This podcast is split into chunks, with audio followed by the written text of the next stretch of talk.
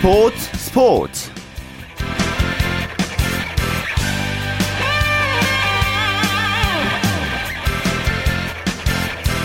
네, 안녕하십니까. 토요일 스포츠 스포츠의 최시중입니다. 전 일본 피겨 선수 안도미키 선수가 세월호 침몰 사고를 애도하면서 성금 1000달러를 기부했습니다. 일본 요코하마에서 KBS와의 인터뷰를 마치고 자필 편지와 1000달러가 든 봉투를 세월호 희생자에게 전해달라며 건넸는데요. 뭐 고마운 마음입니다. 자 오늘 스포츠 경기에 나선 우리 선수들도 노란 리본 달고 경기에 임했습니다. 토요일 밤 스포츠 스포츠 야구 소식으로 시작하겠습니다. 오선의 윤소희 기자 함께하겠습니다. 윤 기자 안녕하십니까? 네, 안녕하세요. 예, 예. 자, 기아 대 LG 경기 잠실에서 열리기 전에 김기태 전 LG 감독이 잠실구장을 찾았고요. 어떤 얘기 남겼나요? 네, 오늘 김기태 감독이 선수단에게 마지막 인사를 전하러 왔습니다. 뭐 선수들뿐만 아니라 코칭 스태프 그리고 LG 구단 직원들에게도 마지막 인사를 인사를 건넸는데요. 일단 선수들에게는 어, 미안하고 또 한편으로는 고맙다 이렇게 짧고 굵게 얘기했고요. 예. 코칭 스태프에게도 앞으로 잘 부탁한다고 하면서 음, 마지막 인사를 전했습니다. 예. 윤요섭 선수가 이제 감독님 언제 돌아오십니까? 뭐 이렇게 물었다고 들었어요. 근데 김기태 감독의 복귀 가능성이 뭐 남아 있긴 한 건가요?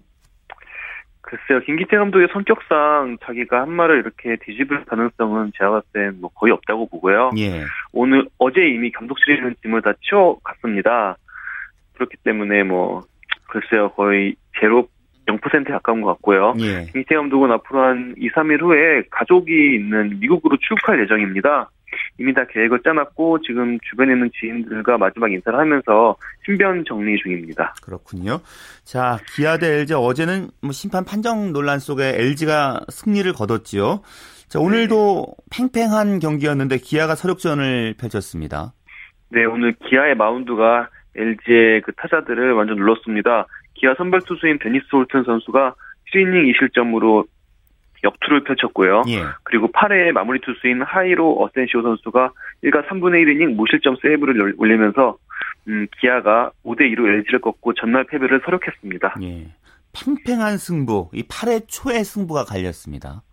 네, 그렇습니다. 어, LG가, LG 정영 선수가 이제, 음, 1사 말로에서 불을 끌어 올라왔는데요. 네, 밀어내기 볼넷을, 예, 그, 김선미 선수 3주 잡아가지고 2사 말로가 됐지만, 밀어내기 네. 볼넷을 하면서, 음, 실점을 했고, 또 나지완 선수에게 적시타까지 맞으면서, 기아가 5점치를 뽑으면서 승기를 잡게 됐습니다. 예, 말씀해주신 나지완 선수가 중요한 시점에 안타를 쳐냈고요. 그동안 좀 부진했었던 나지완 선수가 오늘 안타로 좀 부활하겠죠? 네, 사실 기아가 지금 주 축 타자들이 줄 부상을 당하면서 타점을 이렇게 책임질 타자가 별로 없거든요. 거기다가 오늘 브레필 선수도 콜튼 선수가 나오면서 빠지고 말았어요. 예. 그래서 나지안 선수가 꼭 한, 한 몫을 해줘야 됐는데, 한 방을 터트려줘야 됐는데, 나지안 선수가 마침내 좀 가뭄에서 탈출하듯이 승부를 결정지는 2타점을 올렸습니다. 사실 올해 나지안 선수가 군입대를 앞두고 있거든요. 예. 그만큼 절실한 시즌인데요. 어, 부활할 가능성도 없지 않을 것 같습니다. 자, 그리고 SK 대 롯데 경기는 정말로 야구가 뭔지를 좀 보여주는 그런 경기였습니다. 네, 어제 이어서 오늘도 마지막에 경기가 뒤집혔는데요. 예. 롯데가 5대4로 SK를 꺾고 연패 탈출도 하고 전날 패배 설욕에도 성공을 했습니다. 어제는 이제 역전패를 당했고 오늘은 야구가 9회 말 투아웃부터라고 했나요? 롯데가 끝까지 포기하지 않고 역전을 거뒀어요. 그렇습니다. 참 롯데가 극적으로 경기를 가져갔는데요. 어, 9회 말 아웃카운트 두 개, 그러니까 9회 말 2사에서 롯데 정훈 선수가 내야 안타를 쳤고요. 그리고 대타 박준수 선수가 중전 안타, 그리고 황진규 선수가 볼넷으로 2사 말로가 됐습니다. 예. 정말 절제절명 상황에서 외국인 타자죠. 롯데 히메네스 선수가 2타점, 2타점 적시타를 터뜨리면서 5대 4로 롯데가 SK 마무리 투수인 박희수 선수를 무너뜨렸습니다. 예. 자, 롯데 눈에 띄는 신인 선수가 있었죠? 네, 사실 어, 오늘 경기 전 손아섭 선수가 갑자기 어깨 통증을 호소했다고 해요. 예. 그래서 그 자리를 어, 김민아 선수라고 좀 익숙치 않은 선수가 메우게 됐는데요.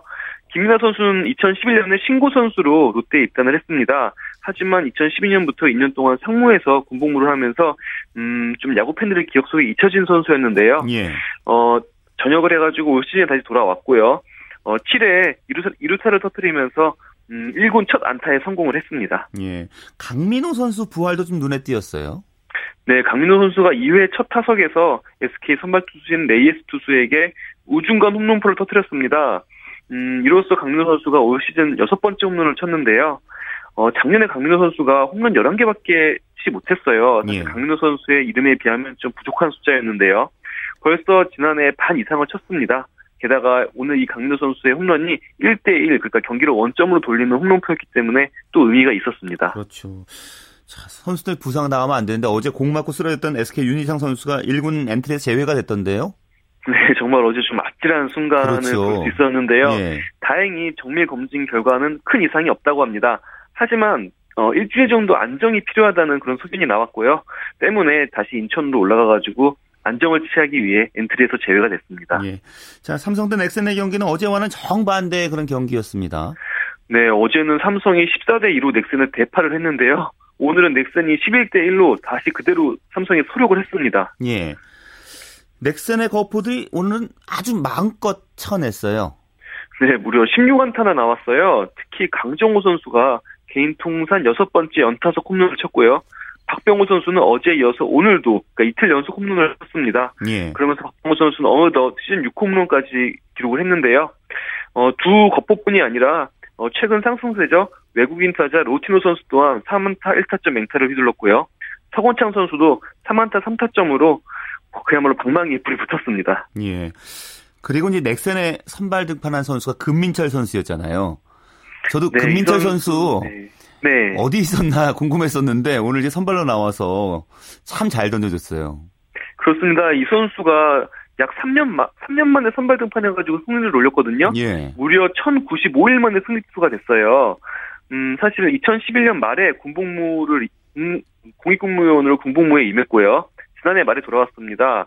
어, 이 선수가 그래도 공익을 하면서 야구 연습을 꾸준히 했기 때문에 기대를 많이 모았거든요. 예. 하지만 좀 공백 기간이 길어서 음, 좀 더 시간이 필요하다 이런 판정을 받고 2군으로 시즌 개막을 맞이했습니다. 예.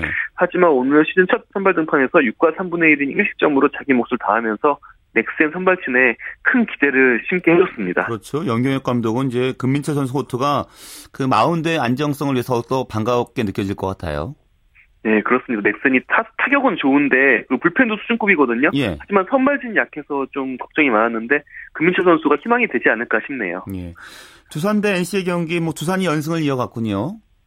네, 두산이 NC를 6대 2로 제압하면서 2연승 그리고 NC전 5연승을 달렸습니다. 음, 뭐 선발 투수 유이관 선수가 역시 7이닝 2실점으로 호투했고요. 예. 타선에서도 장타가 터져 나오면서 두산이 낙승을 거뒀습니다. 예. 김현수 칸투 홈런 합작 어 대단했어요. 네, 4회 초에 김현 선수가 자월 솔로포를 날려서 개인 통산 100호 홈런을 달성을 했어요. 예. 그리고 곧바로 호르헤 칸투 선수도 좌월 솔로포를 작렬했습니다. 사실 두 선수가 시즌 초반 페이스가 좋지 않아가지고 좀 걱정이 많았거든요. 예. 하지만 홍성흔 선수와 더불어서 두산 클린업 트리오 3명이 동시에 폭발하면서 갈수록 무서워지고 있습니다. 그렇습니다. 팀 순위를 좀 살펴볼까요? 네, 오늘 삼성에 설욕한 넥센이 14승 7패로 1위에 올라 있고요. 예. 그 뒤를 SK와 NC가 13승 9패로 공동 2위에 있습니다. 그리고 오늘 승리한 두산이 12승 9패로 4위, 삼성이 10승 10패, 롯데도 10승 10패로 5할 승률로 공동 5위에 있습니다. 예. 그리고 기아가 9승 12패로 7위, 하나가 8승 13패로 8위, LG가 5승 1무 15패로 최하위 9위에 자리하고 있습니다. 예. 내일도 이제 경기가 치러질 텐데 선발 투수가 나왔나요? 네, 내일 일단 어, 잠실구장에서 열리는 기아와 LG의 경기에서는 기아는 임주, 임, 임준섭 선수가 나오고요. 예. LG는 코리 리오단 선수가 나옵니다. 어, 그리고 마산에서 열리는 두산과 NC의 경기에서는 두산에선 어, 에이스죠. 더스틴 니퍼트 선수가 그리고 NC에서는 어, 에릭 선수가 등판합니다. 음, 부산 경기는 SK에선 채병용 선수, 롯데선 장원준 선수가 나오고요. 예. 그리고 목동 경기에선 삼성에선 장원삼 선수, 넥센에선 밴헤켄 선수가 준비하고 있습니다. 예. 내일은 어떤 점을 좀 재밌게 보면 될까요? 어, 일단, 그, 마산 경기죠. 두산이랑 NC의 시리즈를 제외하면 다 장군 멍군인 상황이에요. 예. 그러니까, 세 경기가 지금, 이세 경기를, 마지막, 그러니까, 네 경기를 잡는 팀이 위닝 시리즈를 하게 되는 거잖아요. 예, 마산 예. 경기를 제외하면요. 예. 그렇기 때문에 더 치열한 경기가 되지 않을까 싶고요. 또 변수가 있다면 내일 비예보가 지금 내려져 있습니다. 아, 그렇죠. 예, 그래서 어느 구장에서 비가 내릴지 비가 와버리면 월요일날 경기를 해야 될 수밖에 없거든요. 예. 그러면 7연전을 치르게 됩니다. 다음 주부터. 예. 그렇기 때문에 비도 굉장히 큰 변수가 되지 않을까 싶습니다. 네, 내일은 이제 2시 낮 경기로 예정돼 있는데 비가 또 하나의 변수가 되겠군요. 예, 알겠습니다. 말씀 고맙습니다. 네, 고맙습니다. 네, 프로야구 소식 오선의 윤세호 기자와 함께했고요. 축구 소식은 베스트 11의 손병아 기자를 통해서 들어보겠습니다. 송 기자 잘 지내셨습니까? 네, 안녕하십니까. 예, 그 K리그 소식 살펴보죠. 전북이 경남을 이기고요. 드디어 1위로 어, 도약을 했습니다. 네, 오늘 오후 2시 전주 월드컵 경기장에서 열린 2014 K리그 클래식 10라운드에서 홈팀 전북이 원정팀 경남을 4대 1로 대파하고 리그 선두로 올라섰습니다. 전북은 오늘 경기에서 상대 수비수 스렌텐 선수의 자책골을 포함해 총 4골을 몰아치며 경남을 격파했습니다. 전북은 오늘 경기 승리로 6승 2무 2패 승점 20점 고지를 밟으면서 리그 선두로 도약하는 데 성공했습니다. 예. 이 반면 경남은 0대 0이던 전반 28분 스렌텐 선수가 자책골을 넣으며 경기를 어렵게 만들었습니다. 이 스렌텐 선수는 자신의 실수를 만회하기 위해 전반 42분 직접 만회골을 터뜨리기도 했는데요. 경남은 더는 추격하지 못하고 무너졌습니다. 예. 전북 입장에서 더 반가운 것은 신인인 그 이재성 선수의 활약이었어요. 네, 맞습니다. 이재성 선수 올 초 자유계약으로 전북에 입단한 신인 선수인데요. 데뷔 첫 해인 올해 전북이 치르는 대부분 경기에 선발 출장하는 등 정말 놀라운 모습을 보이고 있습니다. 예. 오늘 경기에서는 골도 터뜨렸습니다. 이재성 선수는 전북이 1대0으로 앞서던 전반 30분 이승기 선수의 패스를 받아 멋진 왼발 터닝 슈팅을 성공시키며 자신의 K리그 첫 번째 골을 기록했습니다. 이재성 선수 왼발 킥 능력도 좋고 활동량도 풍부해 앞으로 큰 기, 기대를 모으고 있는데요. 예.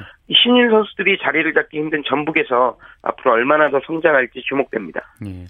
제주는 홈에서 부산을 꺾었군요. 네.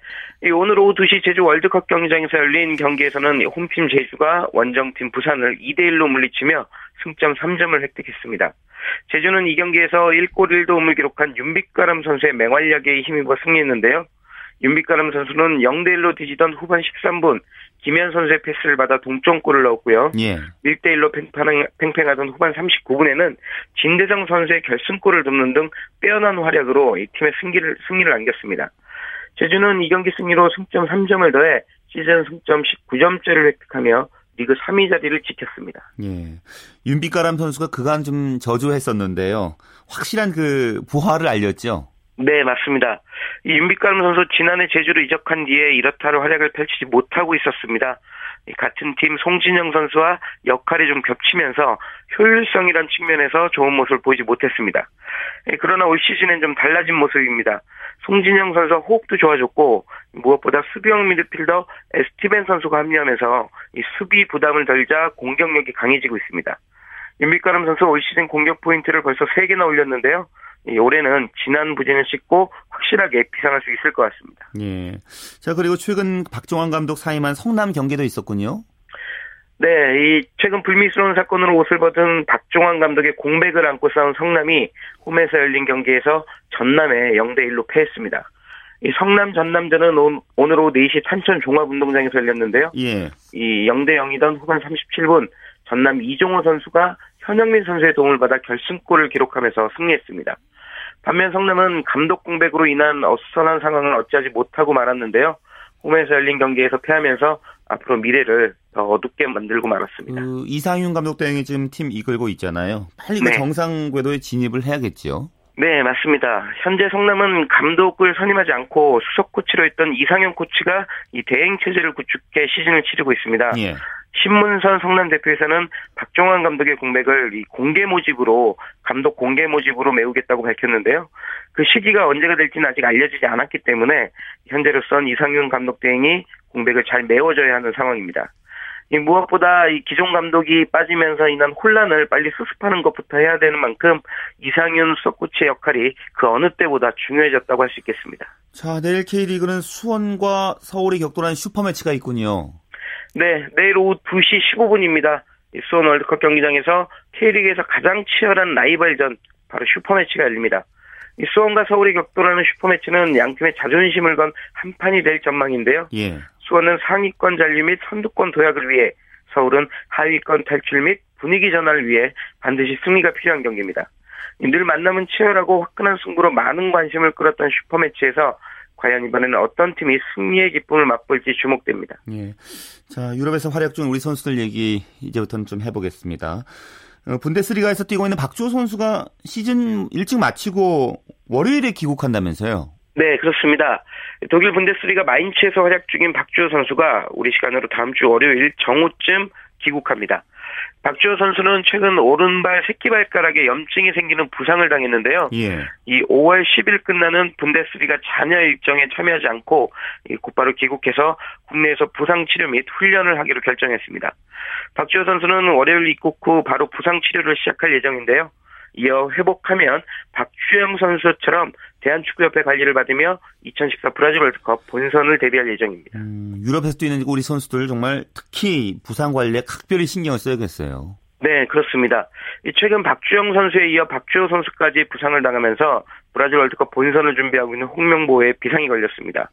유럽 리그는 시즌이 막바지에 접어들면서 선수들 피로도가 극에 달해 있는 상황인데요. 예. 부상은 이렇게 체력과 집중력이 떨어질 때 자주 발생합니다.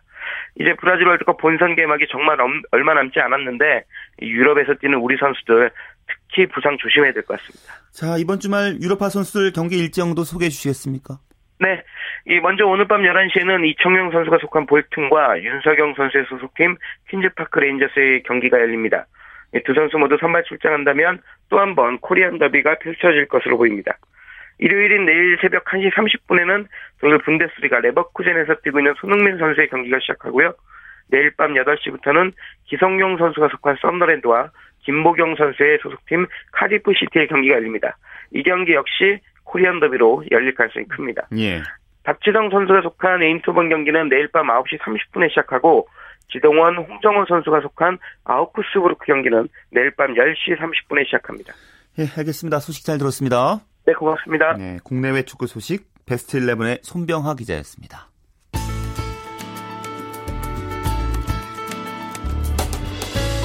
스포츠가 주는 감동과 열정, 그리고 숨어있는 눈물까지 담겠습니다. 스포츠 스포츠 최시중 아나운서와 함께합니다. 네, 세계 스포츠계 이슈 짚어보는 시간이죠. 월드 스포츠 연합뉴스 영문뉴스부 유지호 기자 함께하겠습니다. 유 기자 안녕하세요. 네, 안녕하십니까. 예, 그 미국 보스턴 마라톤 대회가 이제 폭탄 테러 발생 1년 뒤에 성공적으로 치러졌군요. 네, 그렇습니다. 지난해 4월 이 폭탄 테러로 3명이 숨지고 260여 명이 다치는 사건이 있었죠. 올해는 삼엄한 경비 속에 대회 참가자와 관람객이 늘어났습니다. 마라톤 참가자는 9천 명 이상 늘어서 3만 6천 명에 달했다고 주최, 주최 측이 밝혔고요. 또 관람객은 두 배 가까이 늘어난 100만 명으로 추산됐습니다. 예. 적극적으로 대회에 나서고 선수들을 응원해서 또 장례의 상처를 치유하자는 분위기가 확산되었고요. 또 테러에 굴하지 않는 모습을 보여주고 싶은 열망이 높았다는 분석이 있었습니다. 특히 지난해 대회에 나섰다가 다친 이 사람들이 결승선에 나와서 화제를 모았었죠. 예. 어, 이들은 폭탄이 터진 시간인 오후 2시 49분에 맞춰 시상자들을 추모하기도 했습니다. 참가자들은 다시 보스턴 마라톤에 나오는 것이 쉽진 않았지만 상처를 음. 딛고 정상적인 생활로 돌아갈 수 있도록 이같이 어려운 결정을 내렸다고 말했습니다. 그렇죠. 올해 대회도 뭐 그야말로 철동 보안 속에 치러졌겠어요. 네, 새벽 6시부터 100명이 넘는 보안 요원들이 마라톤 코스를 최종 점검했고요. 또 보스턴과 메사추세츠주 경찰 또 미 연방 수사국 등에서 3,500명 이상의 경찰이 파견돼 경비를 펼쳤습니다. 또 곳곳에 금속 탐지기가 설치됐고요. 관객들의 소지품을 어, 검사하면서 또 관객들은 가방을 맡기거나 투명한 비닐봉투로 옮겨 넣은 뒤에 경기를 관람할 수 있었습니다. 예. 어느 선수가 우승을 했습니까? 네, 남자부에서는 미국의 맵 캐플레지기, 또 여자부에서는 케냐의 리타 젭투 선수가 우승을 했는데요. 이 캐플레지기 선수는 2시간 8분 37초의 기록으로 케냐의 윌슨 체벳을 11초 차로 어, 제치고 우승을 차지했습니다. 캐플레지기 선수로서는 개인 최고 기록이고요. 어, 올해 38살인데요. 이 선수가 1931년 이후 보스턴 마라톤 최고령 우승자의 자리에 올랐습니다. 예. 또 미국인 선수가 남자 부분에 우승한 것은 83년 처음이라고 하는데요. 이 아프리카 에리트리아 출신 선수로서 98년에 미국에 귀화했습니다. 어, 케플레지기는 2004년 올림픽 은메달리스트이기도 합니다. 예. 여자부에서는 젭투 선수가 2006년과 또 작년에 이어서 세 번째 보스턴 마라톤 정상에 올랐고요. 2시간 18분 57초의 대회 신기록을 세웠습니다. 예. 자, 그리고 이제 은퇴 후 2년 만에 복귀 선언한 이 수영 황제 이 마이클 펠프스 선수. 이 복귀 후에 첫 실전 무대인데 좋은 기록을 냈군요. 네, 미국 애리조나주 메사에서 열린 아레나 그랑프리 시리즈 4차 대회 이 어, 펠프스 선수가 참가했는데요. 어, 현재 시간 목요일에 열린 접영 100m에서는 52초 13의 기록으로 2위를 차지했습니다. 미국 대표팀 동료 라이언 록티가 51초 93으로 1위를 차지했고요. 예. 펠프스의 기록이 올 시즌 이 접영 100m 네 번째로 빠른 기록으로 아주 좋은 시간이었죠. 어, 애초에는 자유형 50m와 100m 또 저병 100m까지 나설 계획이었지만 자유형 100m는 포기를 했습니다. 오늘 오전 열린 50m 자유형에서는 안타깝게도 결승 진출에는 실패했습니다. 예. 한편 목요일 저변 경기 앞서서 1200석의 관중석이 꽉 찼고요. 또 40달러짜리 표가 인터넷에서는 250달러에 팔렸다고 합니다. 또 예년 대회 5배에 달하는 100명의 취재진이 몰려서 아주 뜨거운 아, 취재 열기를 띄웠다고 하는데요. 예. 어, 펠프스 선수 2012년 런던 올림픽을 끝으로 은퇴한 뒤에 아, 얼마 전에 현역 복귀를 선언해서 화제를 모았었죠. 예. 어, 2016년 리오, 리오데자네이루 올림픽 출전을 목표로 하고 있습니다. 역시 뭐 많은 관중들이 차, 올 정도로 이제 마이클 펠프스의 그 귀환을 이제 환영하는 분위기인데요. 네. 정작 그 마이클 펠프스는 그 복귀한 이유가 있나요? 네, 이 선수 가장 큰 이유가 단순하게도 수영이 그리워서라고 이렇게 설명을 하고 있습니다. 아, 수영장에 그렇군요. 돌아와서 참 정말 즐겁다고 계속 얘기를 하고 있는데요. 예. 또 본인 스스로가 원해서 컴백을 결정했고 주변에 그 누구도 본인에게 이래라 저래라 하지 않는 상황이라고 어, 강조했습니다. 어, 페프스의 코치 밥 보만 코치는 구- 지난 9월부터 페프스가 매주 5일 훈련을 소화했다고 설명했습니다. 어, 이 선수가 런던 올림픽 때 체중이 85kg 정도였는데요. 은퇴 후에는 무려 102kg까지 불렀다가 지금 한 88kg 정도 나간다고 합니다. 예. 어, 이 선수 모든 종목을 통틀어서 하계올림픽 최다 역대 22개의 메달을 따낸 그야말로 수영계 전설이죠. 금메달만 18개를 땄고요. 운동메달 각 2개씩 땄습니다. 어, 일각에서는 이번에 복귀를 해서 성적이 좋지 않으면 그동안 쌓은 업적이 퇴색되는 게 아니냐는 우려도 나오고 있는데요. 정작 펠프스 본인은 그런 걱정을 전혀 하지 않고 수영 경기를 즐기고 싶다고 말했습니다. 자, 우리 브라질 월드컵 경기장 건설 공사 좀 더디게 진행되고 있는 데 대해서요. 네. 피파 고위층이 좀 엇갈린 반응을 보이고 있군요. 네, 그렇습니다. 제롬 발키 피파 사무총장은 최근 외신과 인터뷰에서 이 월드컵 조직위는 피파와 약속한 시간에 모든 것을 끝내야, 한다고 강조했습니다. 어, 발케 사무총장은 경기 점검을 위해서 최근에 브라질을 방문했는데요. 어, 월드컵 개막전이 열리는 산파울레 코린치안스 경기장을 방문한 데 이어서 어, 이튿날에는 쿠- 어, 쿠리치바의 발사다 경기장을 둘러봤습니다. 발사다 경기장을 점검한 발케 사무총장은 아직 2만 7천여 개의 관중석조차 제대로 설치되지 않은 점을 지적했는데요. 이 테스트 경기가 열리기로 돼 있는 5월 14일까지 반드시 공사를 끝내야 된다고 압박했습니다. 예. 어, 하지만 이에 반해 제프 블래터 피파 회장은 태연한 입장을 취했습니다.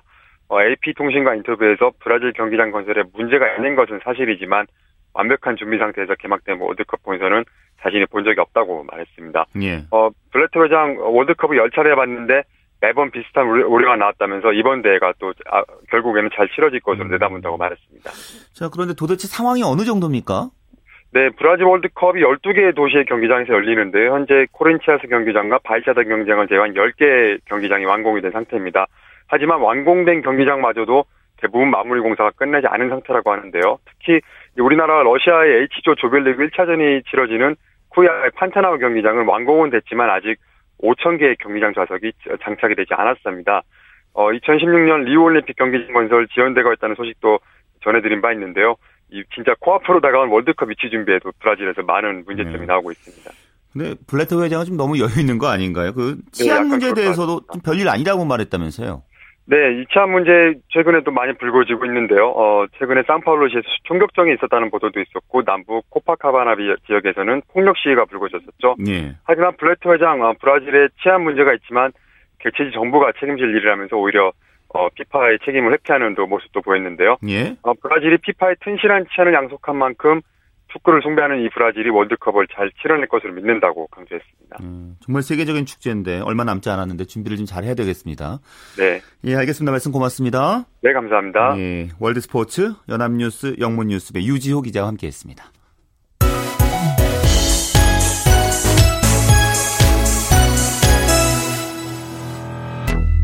네, 매주 토요일은 정수진의 스포츠 현장 준비하고 있습니다. 어, 오늘은 정수진 리포터가 이 프로야구 신생팀이죠. 이 KT 위즈의 훈련장을 찾았습니다. 내년부터 이제 프로야구 정규 리그에 함께하게 되는데요. 오늘 그 SK 와이번스 2군과의 경기가 열렸습니다. 함께 그 현장 가보겠습니다. 네, 저는 수원에 있는 성균관대학교 야구장에 나와 있는데요. 지금 여기서 한국 프로야구의 열 번째 팀인 KT 위즈가 훈련 중입니다. KT 위즈는 경기도 수원시를 연고지로 하면서 지난해에 창단됐고요. 신생팀인 만큼 훈련하는 모습에서도 더 열정과 패기가 느껴지는데요. 지금부터 프로야구 막내팀 KT 위즈를 함께 만나보시죠. KT 위즈 감독 조범련입니다. 어, 신생팀이고 뭐 젊고 어린 선수들이 많으니까 좋은 팀으로 어, 만들어 가냐의 어떤 그런 사명감 때문에 뭐 책임감 느낍니다. 좀 피기 있고 좀 끈기 있게 그런 야구를 이렇게 하면서 팬들한테 사랑받을 수 있는 팀 그게 뭐 가장 우선이라 생각하고요. 성적보다는 2015년도에 부상 당하지 않고 좋은 모습으로 이렇게 진입하기 위해서 젊은 선수들에 대한 프로에 대한 어떤 적응 뭐 신체적인 부분도 마찬가지지만은 여러 가지 환경적이나 생활면이나 이런 것들이 프로에 대한 적응을 빨리 해야 되겠다. 음, 그래서 내년도를 위한 어떤 적응하는 그런 기간으로 지금 목표를 두고 있습니다. 게임, 뭐 매일 게임을 하니까요. 그 전날 미스했던 그런 부분들을 좀 보완하고 또 게임을 마치고 나서도 훈련을 또 하고 뭐 이렇게 저희들 지금 뭐 훈련 속에서 이제 뭐 하나씩 하나씩 만들어 가야 되지 않겠나 싶습니다. KT 위주 주장 신명철입니다. 처음에 올 때 되게 기대도 많았고 근데 오니까 되게 어려운 점도 많고 근데 또 그 어려운 점이 있는 반면에 조금씩 좋아지고 팀이 완성돼 갈수록 좀 보람도 더 큰 것 같아요.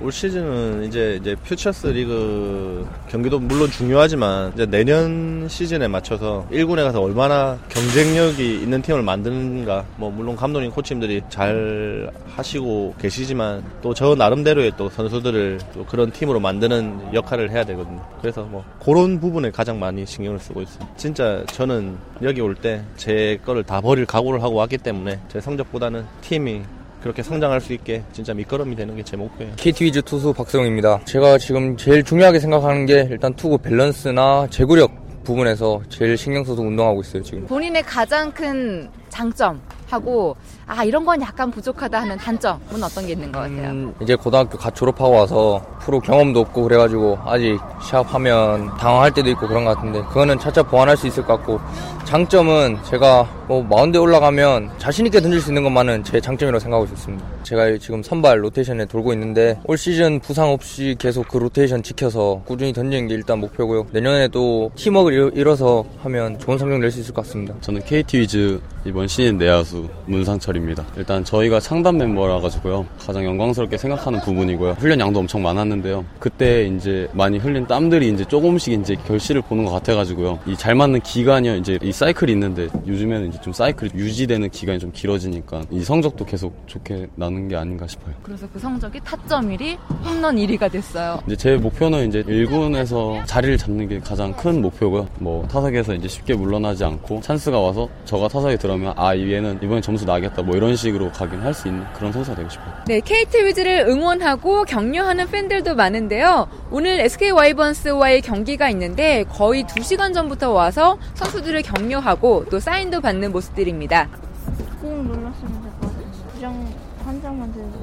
이렇게 매주 와서 선수들 사인도 받아요? 네. 저 여기 수원에 사는데 수원에 이렇게 KT 위즈가 생겨서 그냥 좋고 연습하는 것도 쉽게 볼 수 있어서 좋아요. 가장 좋아하는 선수가 있을 것 같아요. 저 송민섭 선수랑 신명철 선수요. 송민섭 선수는 저랑 만나서 얘기도 좀 많이 하고 친해요. 그리고 신명철 선수는 예전에도 잘했으니까 이번에 잘할 거라고 생각해서. 처음에는 그냥 수원에 생겨서 보러 왔던 거였는데 생각보다 잘하고 하니까 그 모습에 계속 이제 주말마다 홈 경기 있으면 보러 오고 아직 좀 많이 미숙하기는 한데 그래도 뭔가 목표를 가지고 하는 게 되게 멋있어서 그 모습 보려고 계속 오고 있어요. 제가 개인적으로 좋아하는 선수가 한 명 있는데 북부리그 홈런 1위를 달리고 있거든요. 1, 2 다투고 1, 2가 지금 KT에 있어요. 문상철 선수하고 김동명 선수가 가장 마음에 듭니다. 화끈한 야구를 좋아해가지고 화이팅 넘치게 그리고 또 팀워크가 향상된 팀으로 성장했으면 좋겠습니다. 수원에 또 연고지에 또 KT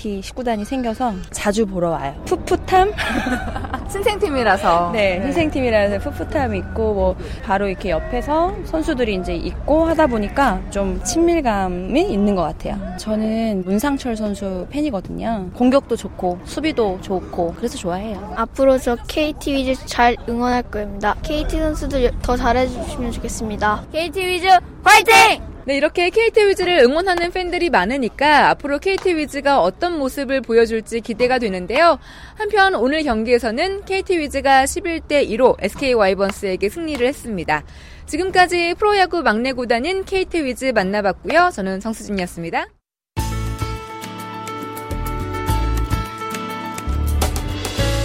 스포츠가 주는 감동과 열정, 그리고 숨어있는 눈물까지 담겠습니다.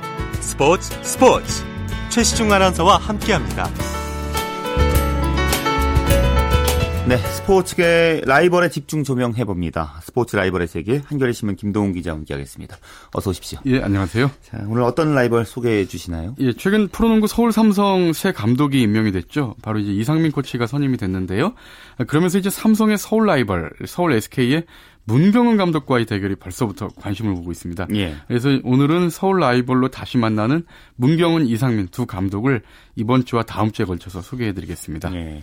이상민, 문경은 지금 이제 감독이지만 예. 그 예전 그 농구 대잔치 시절에 연대 연세대학교 전성기를 이끌었잖아요. 예, 그렇습니다. 농구 대잔치가 1983년에 출범을 했는데요. 이 80년대에는 뭐 이충희, 김현준 기존의 어떤 유재학, 그러니까 현대, 삼성, 기아를 대표하는 그 세 선수하고 중앙대학교의 한기범, 김유택, 허재, 강동희로 이어지는 이 스타 플레이어가 좀 즐비해서 뭐 80년대에도 큰 인기를 모았지만요. 예. 90년대 들어서 이제 연세대와 고려대 그 양강 체제, 연세대학교의 문경은, 이상민, 우지원, 김훈, 서장훈으로 이어졌고요. 예. 고려대학교의 전희철, 김병철, 신기성, 현주엽, 뭐 정말 오빠 부대를 몰고 다니면서 엄청난 인기를 누렸었죠. 특히 이제 연세대학교는 대학팀으로는 농구대잔치에서 두 번 우승을 했는데 그 첫 우승이 농구대잔치 출범 10년 만에 처음으로 93, 94 시즌에 우승을 차지했습니다. 예. 엄청난 인기였는데 이런 그 인기의 여사를 몰아서 모아서 97년 프로농구가 출범했는데 어쩌면은 그 이런 큰 인기가 바탕이 돼가지고 예. 97년 프로농구가 출범을 하게 된 정말 거죠. 예전에 그 장충체육관 앞에 예. 줄 서서 몇 시간 기다리고 그랬었어요. 그렇습니다. 예. 그 90년대 농구 대잔치 인기 주역이 그 문경은 감독 또 이상민 감독이잖아요. 예, 그렇습니다. 당시 소녀 팬들을 가장 많이 몰고 다녔던 대표적인 그 선수가 문경은, 이상민, 또 하나 꼽자면 우지원. 우지원 예. 예, 선수죠. 예, 이 정도로 꼽을 수 있겠는데요. 예. 문경은 감독이 90학번이고요. 이상민 감독이 91학번입니다. 그러니까 당시 그 최희양 감독이 이끌었던 연수대 전성기를 주도했던 선수들인데요.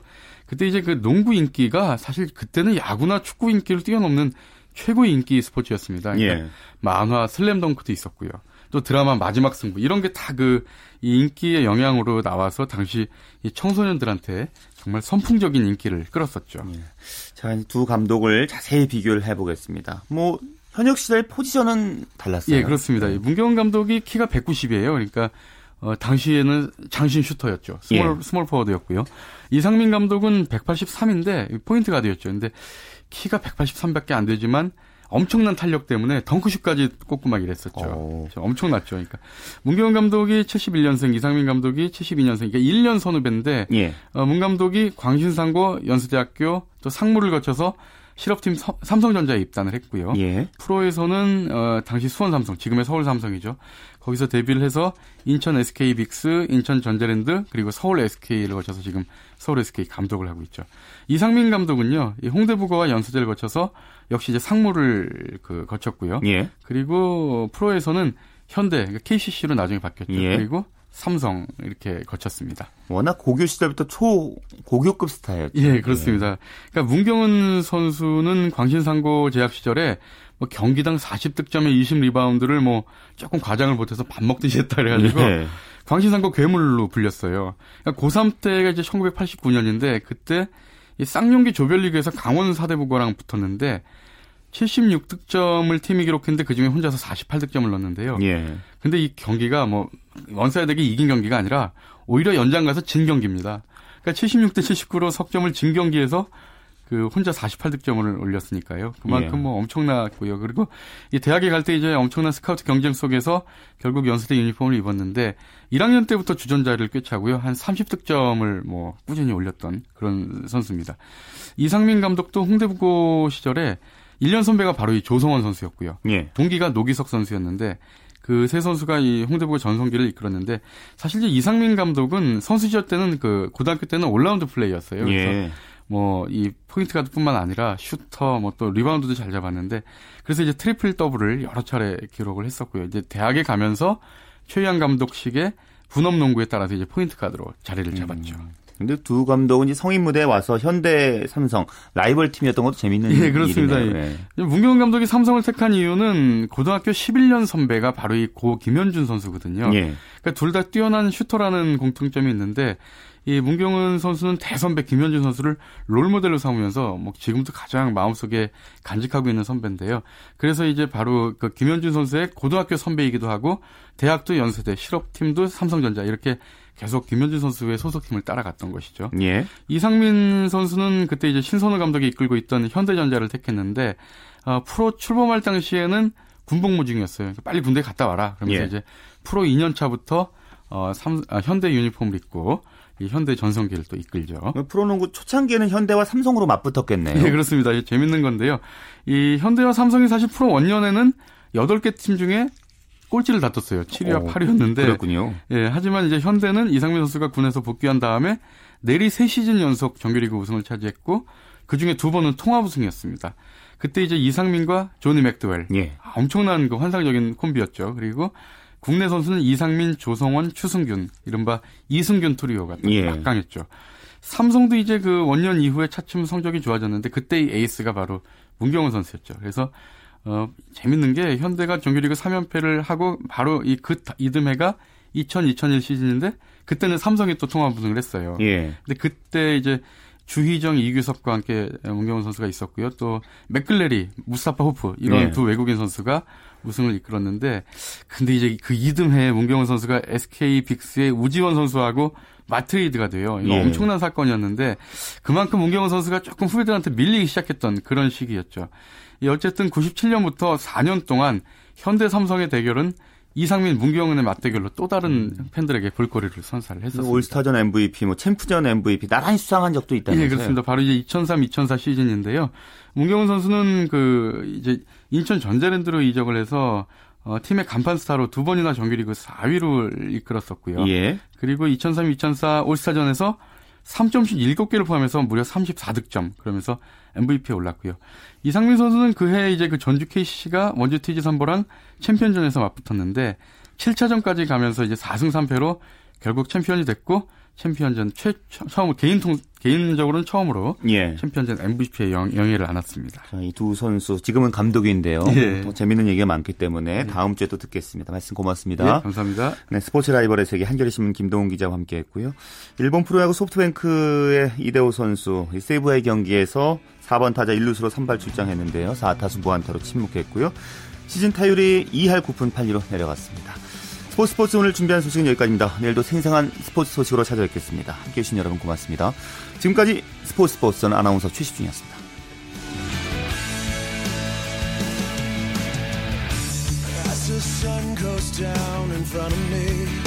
reminds me where I wanna be